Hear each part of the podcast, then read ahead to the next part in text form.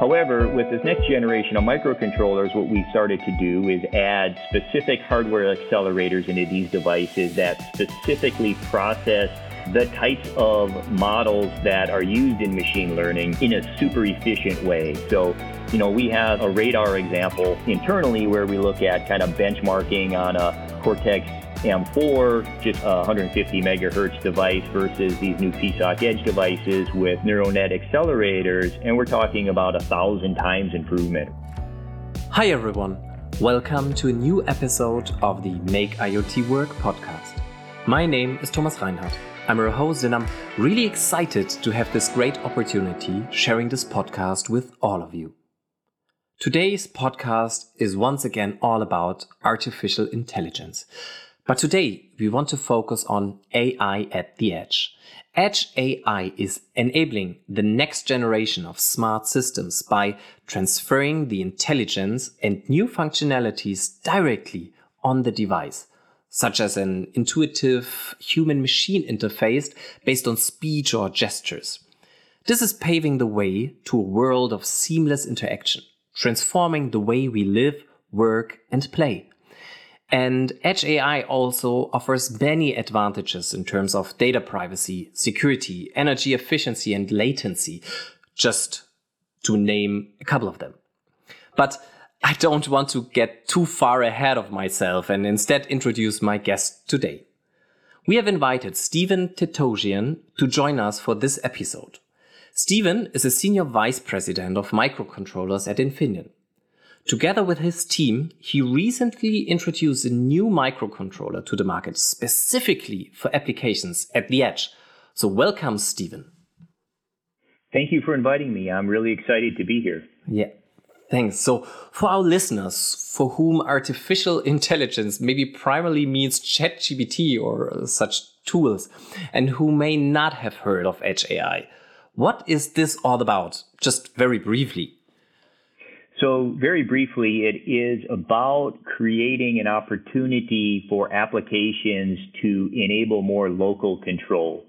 So what this means in terms of things that are popular today, like ChatGPT or many of these voice engines, they actually operate in the cloud. So cloud AI uses these centralized servers where information or data is transferred back and forth and processed in the cloud, and then a result is sent back to the edge device. When we talk about Edge AI, actually, the processing is done locally on the device, generally speaking in very lightweight, low-power microcontrollers. The advantages of this are that it reduces latency, so it gives a more real-time control capability.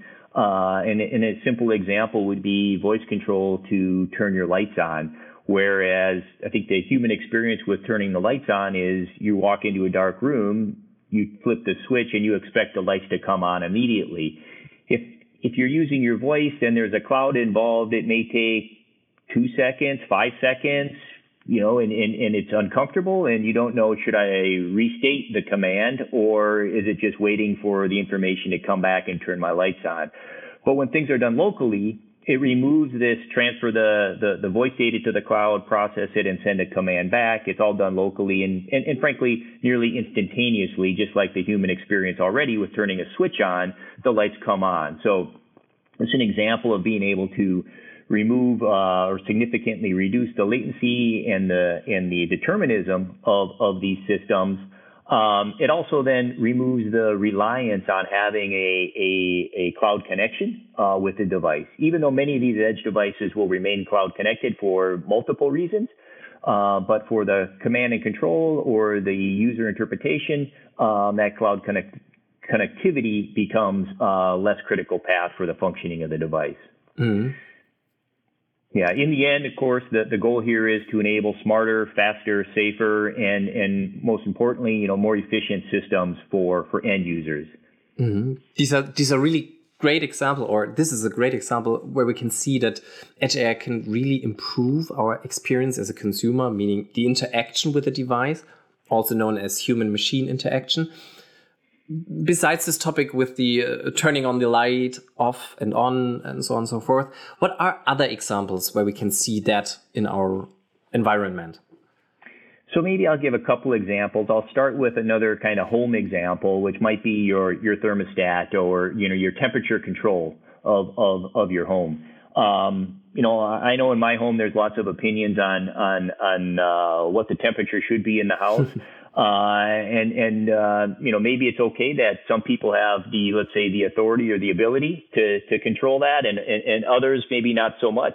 And a simple way to do this, right, is for the thermostat or the control unit to recognize, let's say, user authority based on recognition of that individual. And that recognition can be done in multiple ways. It can be done visually, right, with a camera. So using things like Face ID, like we're used to on our, to open or unlock our phones, but it can also be done with unique voice signatures. So, you know, recognizing my voice versus my child's voice to enable temperature control in the home. But beyond that, you know, there's a interaction with these devices, which is explicit, but also there's an implicit one where these devices can become more aware of our environment. And if I go back to this temperature control example in the home, for example, with microphones in the device, perhaps it is intelligent enough to know when people are home based on footsteps, or when they leave the home based on a door closing. So these devices become more much smarter and enable more autonomous control based on the environmental awareness of the conditions they are working to control. In a industrial environment, you know, there may be a different use case. For example, on an assembly line, there may be safety concerns. So in this case, we may use something like a radar sensor to detect if a human or a part of a human, for example, a hand, is in a position or a place where it shouldn't be from a safety perspective, and then can take the appropriate action, which may mean shutting down a piece of equipment or sounding an alarm so that person moves to a safe place. You know, another really favorite example of mine is, you know, we Infineon acquired a machine learning tool suite company called Imagimob earlier in 2023. And, you know, they worked with a customer that does welding for the automotive industry. And one really interesting thing that I learned about welding there is that, you know, the quality of the weld, you know, there's lots of ways to check that, different tests and measurements to check the quality of a weld, but actually, it's a really well-trained welder's ear has been historically one way to determine if the weld quality is high, meaning no voids and no issues with the weld from a strength perspective. However, it takes a really highly skilled and well-trained welder to pick that up, and often, you know, this is happening in an otherwise potentially noisy environment. So our partner here, Imagimob, or the company that Infineon acquired, had a customer that was using machine learning essentially to learn these capabilities. So based on the sound that was made by these automatic welding machines, to be able to predict the quality of a weld, and actually had quite some success in doing so. So very much a lot of opportunity for us to do these add intelligence locally on these devices across a range of end applications that augment the human experience in the environment. Thank you. These are really, really great examples. They're very tangible, but you already touched one thing. It is a very complex interplay of different microelectronic components you need in place, right? A sound system, so to say, between sensors and so on and so forth. How does that work? Could you explain that? Yeah, sure. So I think I'll separate it into two aspects. One is the hardware aspect, so what's happening on the device locally. And as you mentioned at the beginning of the podcast, right, is we had recently announced a new family of microcontrollers called PSoC Edge, specifically targeting these kind of capabilities at the edge. So on the MCU then itself, it's about the compute performance. Okay, so there's a a model that will get created, and I'm going to come to the software question in a second here, but there is some software running on the device that will, based on sensor data input, make a decision, okay? And so first of all, that data has to come into the device through a sensor. And I mentioned a few sensors already. It could be a microphone. It could be radar. It could be an inertial sensor. Lots of different, it could be a gas sensor. Lots of different sensors in our environment. It could be a combination of multiple sensors as well, depending on the application.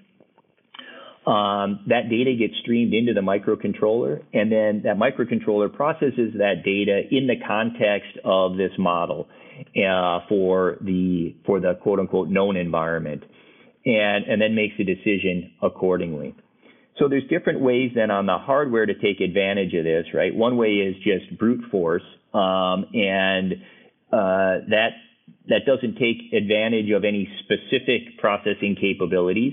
But the higher performance the processor, the quicker the math can be done. And this is why I think you see that historically on these edge devices, you've had some pretty heavy microprocessors doing this, because they had a lot of, I'll call it, brute force processing power. And to do that in a timely manner, you would leverage that higher performance, more expensive, more power consuming microprocessor.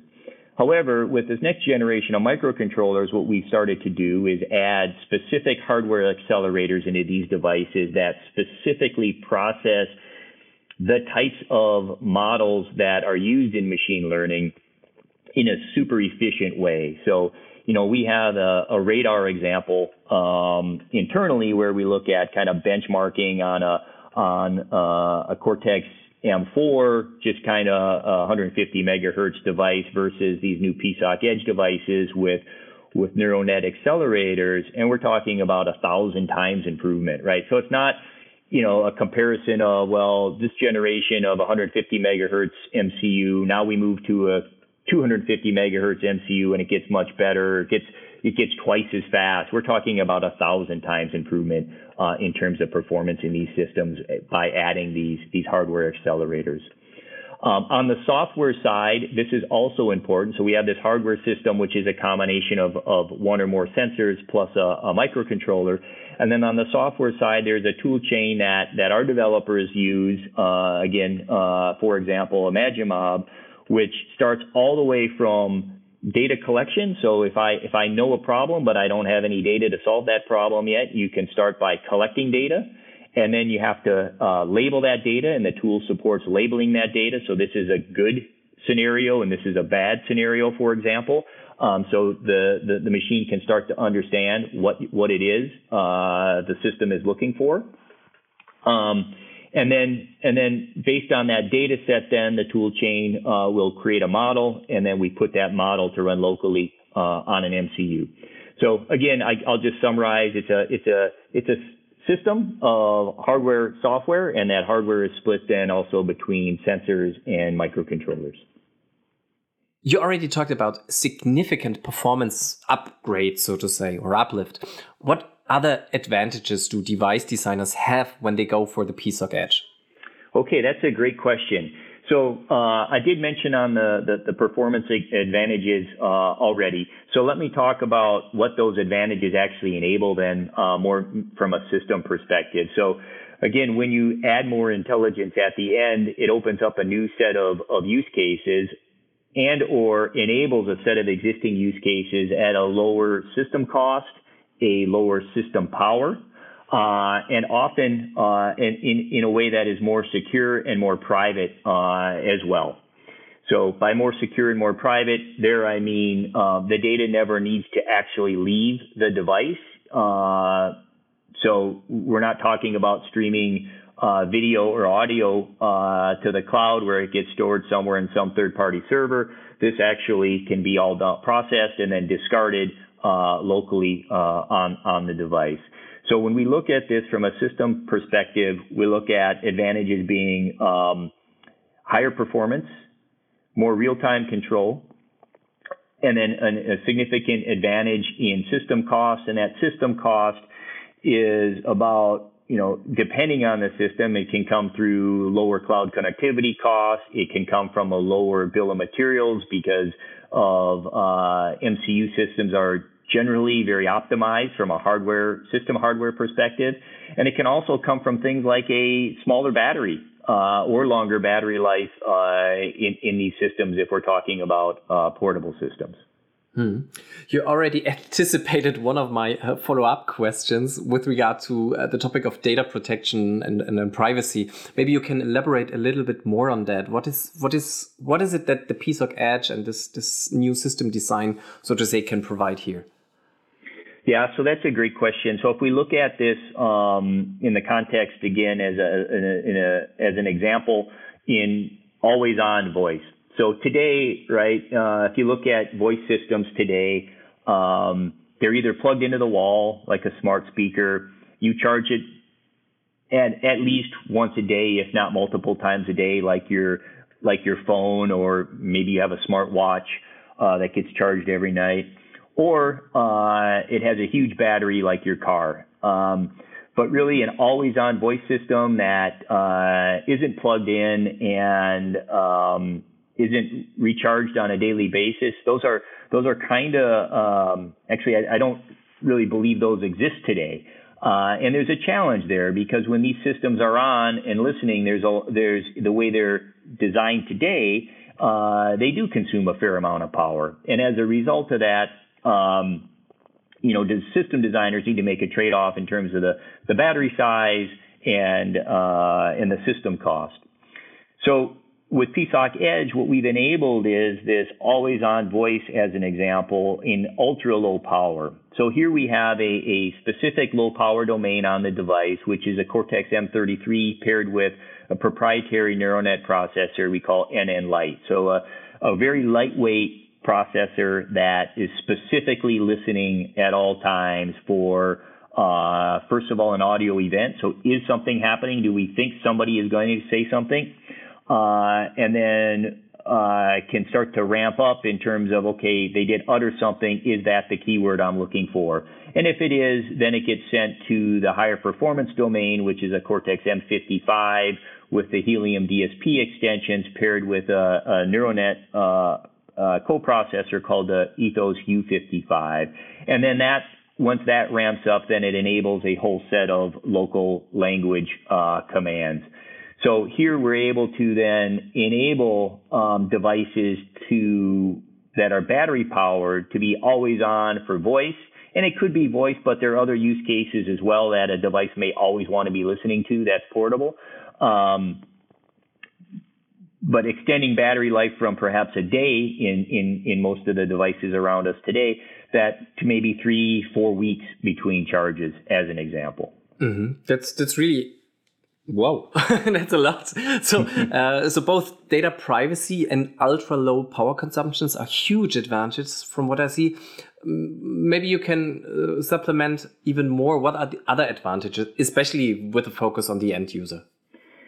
Yeah, I think the two key things here that I would just highlight again above the data privacy is the better user experience. It's just more intuitive. And if I go back to that first example about, the cloud, did it take my command? Should I sit here and wait another second or two for the lights to come on, or should I reissue the command, right? So just a better, more seamless user experience when you're explicitly interacting with the device, but also the device becoming more intelligent and predicting the user behavior, right? So I'm not necessarily explicitly interacting, but implicitly interacting with the device. So overall, better user experience. And then I come back to, this lower system cost as well, because that absolutely will trickle down to the end user as well. As these devices hit new price points in the market, they will be more accessible to the broader market. And that's for end consumers, as individual users, but also for businesses or industrial use cases as well. Mm-hmm. So lower system costs at better user experience. It sounds a bit contradictory, I must admit. So, but I'm sure you can elaborate on that one. Yeah. So on the lower system cost, again, if we compare it to a microprocessor-based system that is higher power consuming. So again, if we just look at a portable application, we don't have as large a battery for the same lifetime. We remove a PMIC, which is a dedicated power management controller, or IC, that's needed in a processor-based system. Processor-based system may have a fan to cool the device as well, so that's removed, because on an MCU you have very much less power being dissipated through heat. So just the overall system build. You also typically have a lot less memory in an MCU-based system, because MPUs are typically running a higher-end operating system that consumes large amounts of memories that aren't, frankly, of direct value to the end user experience. They're about running the system, not how the user interacts with the system. So there really are, I'll say, hardware that is just removed from the system, and that cost goes with it when customers are able to reach these level of performance with a microcontroller-based system instead of a microprocessor-based system. Okay, I see. Following up what you just said over the last 15 to 20 minutes, I completely understand why many research companies are predicting that Edge AI will overtake cloud AI in the future. So let's already move to the last question, as time flies pretty fast today. A brief look into the future. Where will the journey take us in terms of microcontrollers? What is the next milestone on the roadmap? So the next milestone specifically on our roadmap is the extension of this new PSoC Edge family. So we announced the first set of devices last month. And, this is just the beginning of our investment in the PSoC Edge family. So there's a lot more products to come with extended sets of capabilities. But in parallel to that, and very tightly linked to that, we are also continue to invest in the software and tools that enable these devices to really meet and exceed customer expectations. I think that's one thing that is really special about this market today, or this application area today, is that the advances in the software and the tools is also happening rapidly along with the advances in the hardware. And that's kind of a win-win for developers and, of course, end users of these products. Perfect. Thank you very, very much, Steven, for your exciting insights. It was such a great and inspiring exchange. Unluckily, we are at the end of this episode. Dear listeners, if you want to learn more about us and our world of IoT, visit our website infineon.io. If you are currently listening to us on Spotify or Apple Podcasts, we'd love for you to subscribe to our podcast or leave a little review and comment there. Now it only remains for me to wish you a good time. Take care, and until the next time, goodbye.